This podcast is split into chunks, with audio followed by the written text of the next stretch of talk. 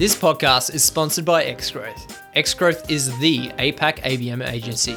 If you and your organization are looking to land and expand enterprise mid market deals, Xgrowth is the agency to help. Xgrowth works with a wide range of international and global technology vendors, service providers, and B2B SaaS companies. If this sounds like something you're interested to know more about, make sure to check out Xgrowth at xgrowth.com.au that's xgrowth dot xgrowth.com.au and chat with the APAC ABM agency.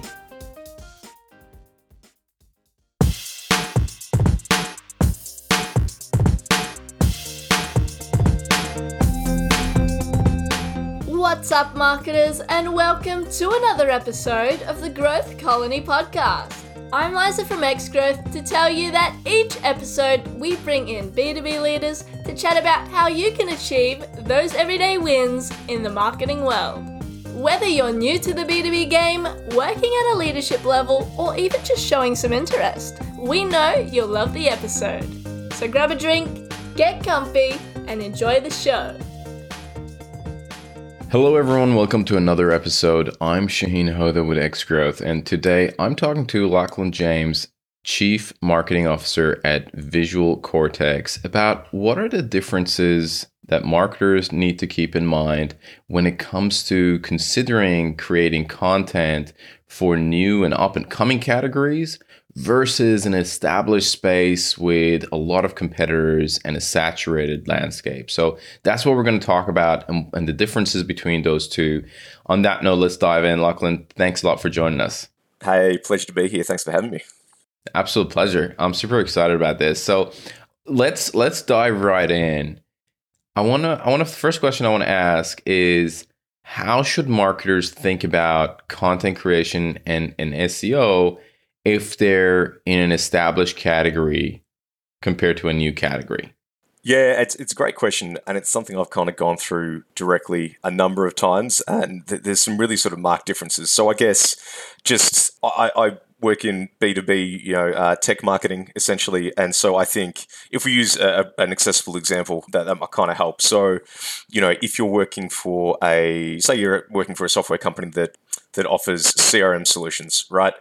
Really established category compared to, for example, what I'm working at at the moment. Visual Cortex is a computer vision technology company. So that's basically being able to programmatically detect predefined objects and actions in video content. It's an emerging space. It's really exciting, but but because it's emerging, it's got its own challenges, right? So if we think about that really established category like CRMs, for example, right, people search terms align to what you do really comfortably because people know about that category, right? So it's easy to know, broadly speaking, what to target. So, for example, with you know pay per click or content that you're creating for organic search, that's that's pretty well defined for you. The how is the hard part, right? So, how do you compete in a saturated market? So, you know, where can you get value for your efforts? Basically, you know, can you get decent ROI by competing head on in PPC campaigns for terms like CRM software, right? It's going to be fiercely competitive and expensive. You know, organically, can you realistically get yourself on page one of Google search results? Um, you know, it will require substantial ongoing effort, right? Um, you know, and if you're a small team, you may be better off targeting a smaller portion of people in that established category through, you know, competing on more specific problems within that established market. So if you're talking about pay per click, for example, maybe it's positioning yourself as having the best integrations for, for example, the top three marketing automation platforms that normally sit on top of CRMs, right? Thinking about the problem from a specific standpoint. Or organically, you know, thinking about competing for PageRank on more long tail phrases, right? So not just the, the really obvious, you know, three, four, five keyword phrases, right? And I think by contrast, in emerging categories, so I'll, I'll talk about what I do, right? So for, you know, computer vision, the real challenge here is people's search terms do not necessarily or, or at all align with what you do. So, so what do you target? The what becomes the real challenge there. So, how do you align people's existing challenges and how they're currently trying to solve them or search for potential solutions with the service that you offer, right? And so, for example, if you're thinking about that paid stuff again, you really have to hook into more established categories and kind of bend your message to suit. So, for example, there are lots of established categories for subsections of what computer vision addresses, right? So, for example, basic things like people counting and vehicle counting. And lots of those solutions have been established in the market for a long time and, and might use older technologies like sensor detection and things like that.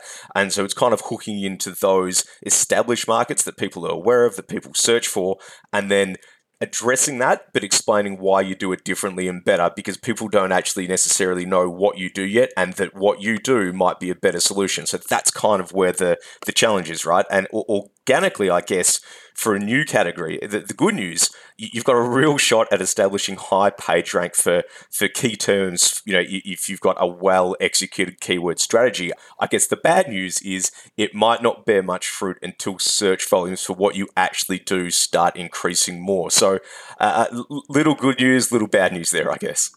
Got it. Got it. So it's it's in- interesting. So you you're saying you got to go into more details when when it's an established category. You got to go into more details. You got to really pinpoint a, a, pain a pain and a problem that you solve. Hundred percent. And uh, and go more long tail. And then in the in the more established category, in, sorry, in the in the less established and, and newer categories, it's it's all about dovetailing your message and what you're trying to kind of push towards the consumer into existing categories that's, and uh, that's right. I mean you know so in, in a really well established um, market it's about finding a niche. In an emerging market it's about finding a market um, so mm. I, I, guess to summarize it right so completely different challenges um, which i think both are really interesting Right, right. And and what are the ways do you think, you know, going after if I'm in a new category and I'm going towards kind of established solutions and pulling people from there into what I'm trying to sell or what what what, what my product offers, how deep does one go? Because I, I, I reckon that will, that could be quite a deep rabbit hole where you you like how how far do I dovetail these? Does that does that make sense? What I'm trying to say? It, it, it does make sense, and it's a great question. The short answer is I, I, I don't have a really neat way to summarize that because I think it's something that you it, it's a little bit art versus science, and I think that just takes a lot of testing and learning and, and figuring out what works for the particular category that you're you're talking about trying to hook into. I think the only thing that I would say is you're right. Uh, you don't want to go too far down the rabbit hole. And I think when you know you've gone too far down the rabbit hole is when, for example, you're trying to hook into a more established market that I just talked about before. So again, I'm just going to talk about vehicle counting solutions just just as something tangible, right? And then if you are struggling to write whether it's copy for AdWords, whether it's stuff for for, for a landing page or whatever it might be, if you're struggling to neatly connect their existing problem and why they're searching for something that's an existing technology or a, well-known technology with what you do, if you can't write a neat segue that makes sense, you know you've gone too far. Mm, got it. Got it. Okay.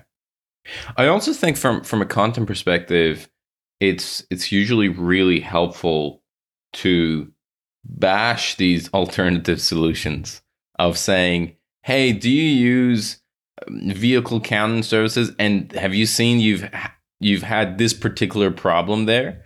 Is that what are you, what are your thoughts on that?" Yeah, uh, absolutely right. So, I mean, one of the things uh, you've got to be a little bit careful about. You know, I, I, look, I do like positive positioning better over negativity as a general thing. I, I, think it resonates with people better. But yeah, you you absolutely. Just because it's an emerging market, you know, we talked about if you're in a really well defined market, how you have to be quite nuanced with your messaging, how you have to have a really clearly defined niche and position within the market upon which you can compete if you're in an emerging market, that's not an excuse for not doing that. It just means you do it a little differently. I think the example you just talked about there is a really good one. So, where you probably have to do that more is when you're hooking into more established categories to try and find volume and traffic and search you therefore that it's really incumbent upon you to understand the pain points in that existing market that you're trying to tap into to find volume and audience for your emerging solution. It's really incumbent upon you to understand the pain points in that existing category and then by contrast how you do things differently and why that's better because if you can't articulate that, then people will switch off straight away because you're already kind of getting them a little bit offside because you're taking them to a place where you're offering a solution they weren't aware of. And so that will appear a little bit foreign to people, rather than like, oh, hang on, this isn't quite what I was after. So you have to explain quite fast and quite succinctly why they should read on, basically, or why they should take the next step, click that button, whatever that is. So yeah, I completely agree. Got it. Got it. We've touched on this a little bit, but I want to unpack it a little bit more when it comes to user behavior and the impact that that has on on the type of content. Um, again, as I said, we've touched on a little bit, but uh, is there anything else that you can we think we can touch on there? Yeah, d- definitely. And I think this is really interesting, right? So we, we, have sort of talked around it a, a little bit um, at the start, but I think if, if we break this down again in those two different types of markets, so in established categories, again, thinking about CRM software as, as, as an easy example, your audience, your users, your potential users, your audience, they are aware. They are aware of the category, they're aware of what you do, they're aware of why you'd bother. There's a reasonable proportion and volume of people at any given time actively searching for a, for a solution, and it's a common problem, right, that people are aware of. So you don't really have to, I guess, educate people too much around that. There's a greater proportion of, uh, I guess, the available market searching for what you do and are informed about the category in which you operate, right? So things like uh, Google AdWords will generally be, I guess, an easier win. Maybe not to like refine them and get really great ROI, but at least to get them going, that'll kind of be easier. Um, I guess the implications of that are obviously the landscape is far more competitive. So again, we've talked about how you have to establish your own type of niche that you can compete in. You know, messaging, right? More nuanced. You really have to get into competitive differentiators and know how the rest of the market works and how your competitors work and and articulate why you do certain things. Not everything, so you can't be great at everything, but why you do certain things better. And then that kind of flows, I think, into the type of content you need to create, right? So you don't really have to inform people so much because, again, it's a problem people know about. They know about the solutions. So the content types that you need to think about creating more, I think, generally uh, more persuasive and you can kind of get into that persuasive stuff a little bit sooner, right? Because people don't need to be educated about what the challenges are. And then in terms of customer journey, not always, but often, I think you can achieve uh, that sort of customer journey in fewer steps with fewer interactions and, and get people, I guess, into a selling cycle a little bit quicker by contrast, right, an emerging category, you know, computer vision or, or, video analytics, a lot of people are unaware of what that is. And a lot of people who could really do with what you provide are a lot of video rich organizations that could generate a lot of value from being able to, you know, analyze video content just like they do any other data source and get insights through that video content they're not aware of, I guess, what they're missing out on. So there's, you know, the implications are a, small proportion of available market um, is actually searching for what you do, a really small amount, and, and most are, yeah, uninformed about what you do and how it can help them. So, you know, again, we talked about Google Ads; they're quite hard to, to spin up, and I'm going through that at the moment. And we talked about trying to connect to existing categories, right, and and the need to, you know, hit yourself to an existing problem and kind of blend your messaging to suit. And then I think from a content type perspective and a customer journey, unfortunately, it's good and it's bad, right? Like it generally means more steps because it's incumbent upon you to actually start way further back down, I guess, that communications hierarchy and inform people and educate them about the challenge, why you're doing what you're doing, why the market is emerging, why it even exists, and how it applies to them. And then once you've got through that stage of the journey, that's when you can start hitting them with more persuasive content that might feed them more directly into what your sales process is. So, more steps, but I guess you've got a really good chance to establish yourself as a genuine thought leader in that category. Got it. Got it. When it comes to content, and we're, changing the subject a little bit here. When it comes to content, bulk of the work usually is done by agencies where it, it, we're talking content and SEO it's you, you go out there and you bring an SEO agency in to kind of help you with that with that element. How does that, you know, when, when it comes to hiring an agency, where are the differences there? Is are there any differences when when we're talking about established categories versus new categories? Um, what are your thoughts on that? Yeah, I've got I've got a few. I, I think um, I think there are some really substantial differences, um, and, and, a lot of it. Look, in my view, a lot of the reason why you hire agencies is is purely for outsourcing, just simply like as a startup, as for example, the kind of you know position I'm in at the moment. It's because you've you've um, you know you, have got bandwidth issues. You've only got a small number of people to get the things done that you need to do. I just, as a general comment, I think if you're outsourcing SEO and content work to agencies because you or your team lack the skills, I think that's a recipe for disaster because you have to be able to evaluate whether that spend with that agency is generating value and whether the work they're producing is good or not, right?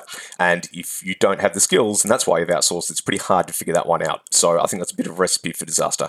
If it's more about bandwidth, like I said, I think that can make total sense just because it's more, you know, more valuable for people's time to be spent on something else, right? So I think that's the, the generally speaking the you know the scenario in which you should use agencies. I think for established categories, you know, it, it's it's much easier to use an agency with confidence because you can be fairly sure that they understand the problem, or you can succinctly enough explain the problem to them, and they'll kind of hit the brief pretty well.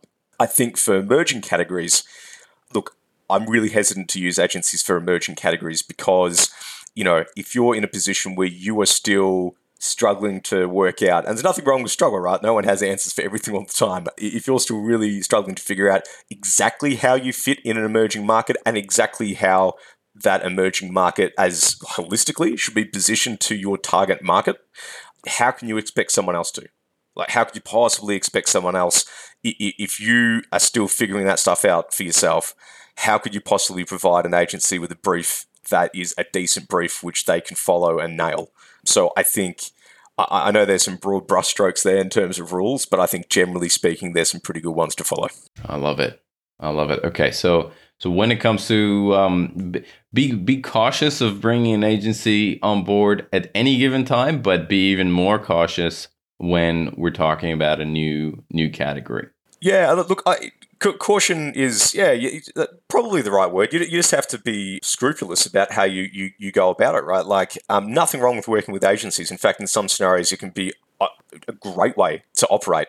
But just be really sure about what you're getting them to do and why you're getting them to do it. So making sure that that spend is a good opportunity cost because you're doing something more valuable with your time. And as i said you're not doing it because you're you don't understand the area or you're too concerned about acquiring new skills in that area, those things are not good reasons to go to an agency because at the end of the day, you have to be able to make a um, educated sort of judgment about whether what they're doing is working. Got it. Got it.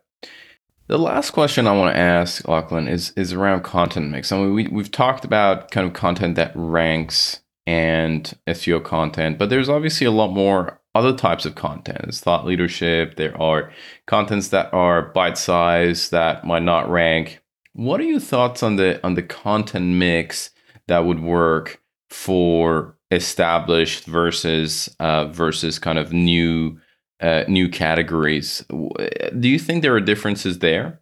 Yeah, d- definitely. And I think we've touched on a little bit of that when we've talked about pay per click and we've talked about establishing and defining markets and your position within them. But yeah, absolutely. In terms of content mix, I, I think the, the, same sort of considerations need to be given for the types of content that you go ahead and create. So, you know, for established categories, you know, a- again, what people are really after because they know about the problem, they know about the different types of solutions that are offered. What they want to know, they want to be able to make a decision they're comfortable with that you provide the best value or the best specific solution for what their particular situation is. So, again, like competitive differentiation sort of content, so things that basically like you got to be careful going down this rabbit hole too much as well. But but things that outline really clearly, you know, uh, feature function comparison sort of things that that really you know uh, come out favorably for you. And I think working with third parties, not agencies, but third parties to basically generate third party validation points is really important. So, what I mean by that is, I mean things like working with, you know, entering competitions so that you can win awards and things. Again, as, as another thing you can point to as to why you're a leader in a well established category. Doing things like working with industry analysts and getting them to do independent write ups about your market and how you as a company fit into that in a favorable way. So, having those validation points, I think, is really critical to have in your marketing mix. Not, not that they're not just generally speaking, but I think in a highly competitive, well established category, that's really important. For emerging categories, lots of informational content is required. So, not that nuanced competitive stuff because, like, you know, we're not there yet, right? You're having to explain to people the problem like from you know 101 basically right so you've got to think about writing white papers and, and, and longer bits of content that are not very salesy at all, that, that really do a good job at pretty neutrally outlining challenges and therefore setting yourself up, I guess, as a you know a valued and trusted source, or don't love the phrase, but a thought leader in that category where people can go to get trusted information, not to be sold to, to get trusted information. So I think that's really critical. That means, like I said, more informational pieces, longer pieces of content that go to that sort of effort. But I, I think the the payback through doing that right is that you actually have a real opportunity to rank quite highly in organic search for like just core terms for your market because you have to go to that effort for the reasons we just sort of outlined that the payback over the long term is if you keep doing that well. Unlike really mature markets where it's really hard to be on page one of Google for core terms, you've, you've got a real chance of being able to do that in an emerging market. Love it. Love it.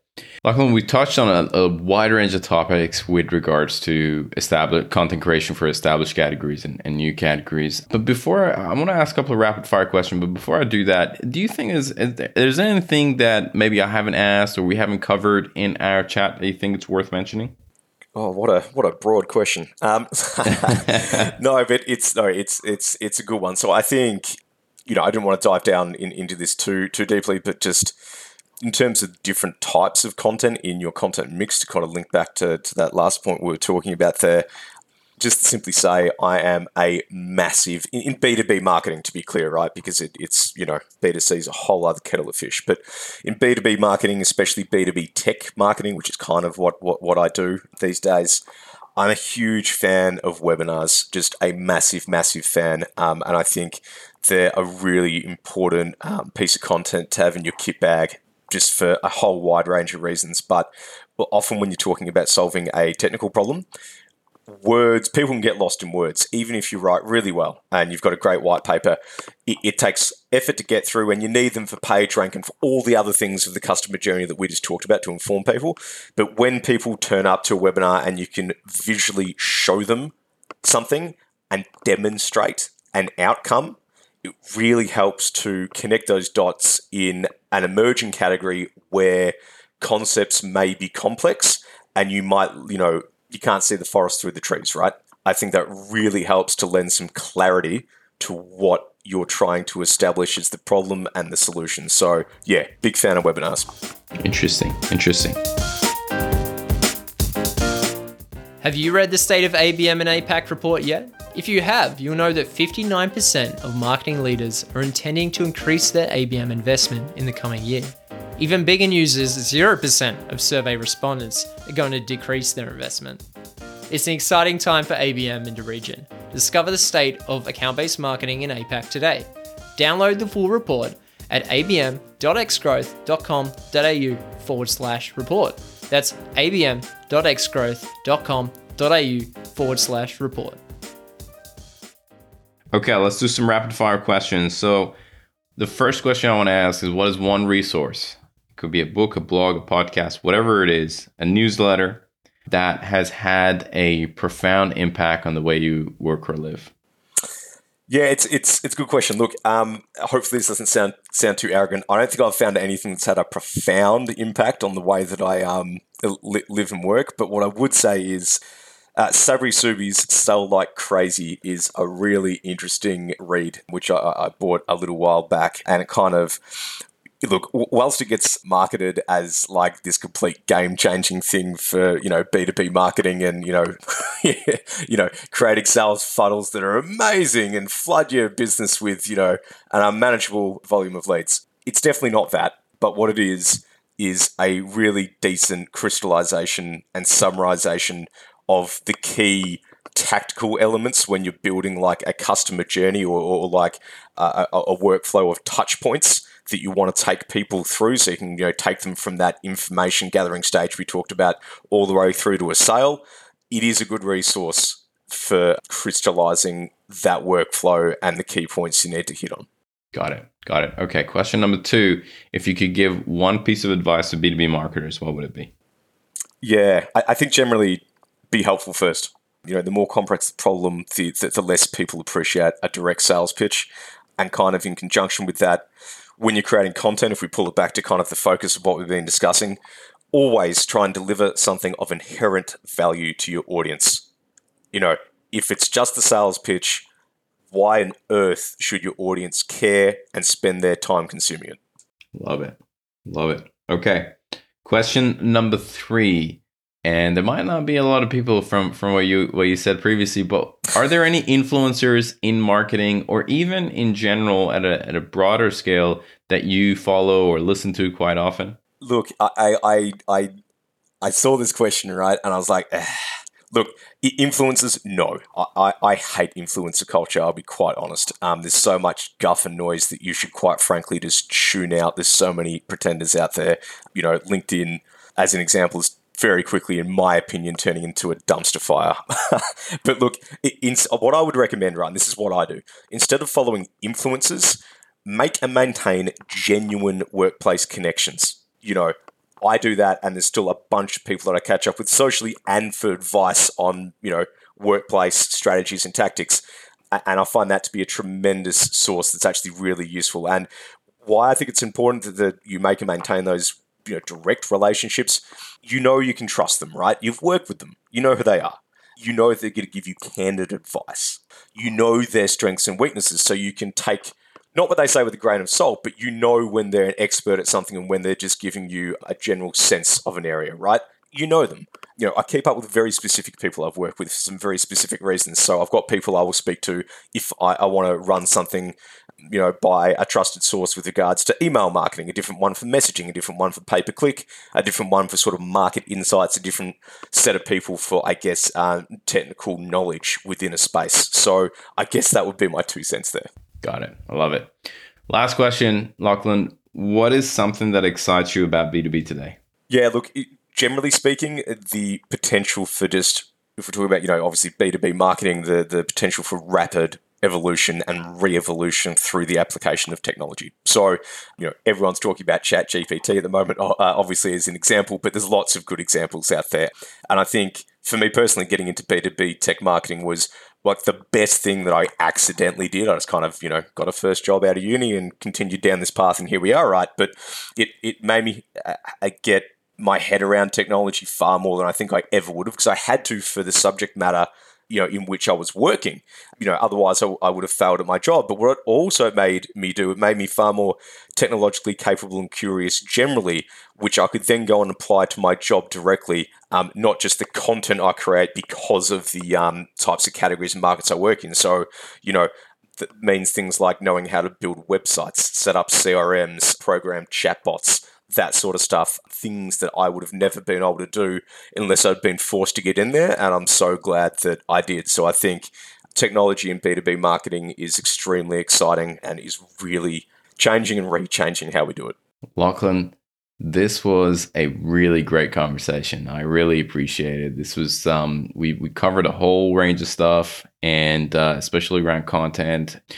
I think the the topic of approaching existing categories versus versus new categories is fascinating. Just want to say thank you so much for for coming on the podcast.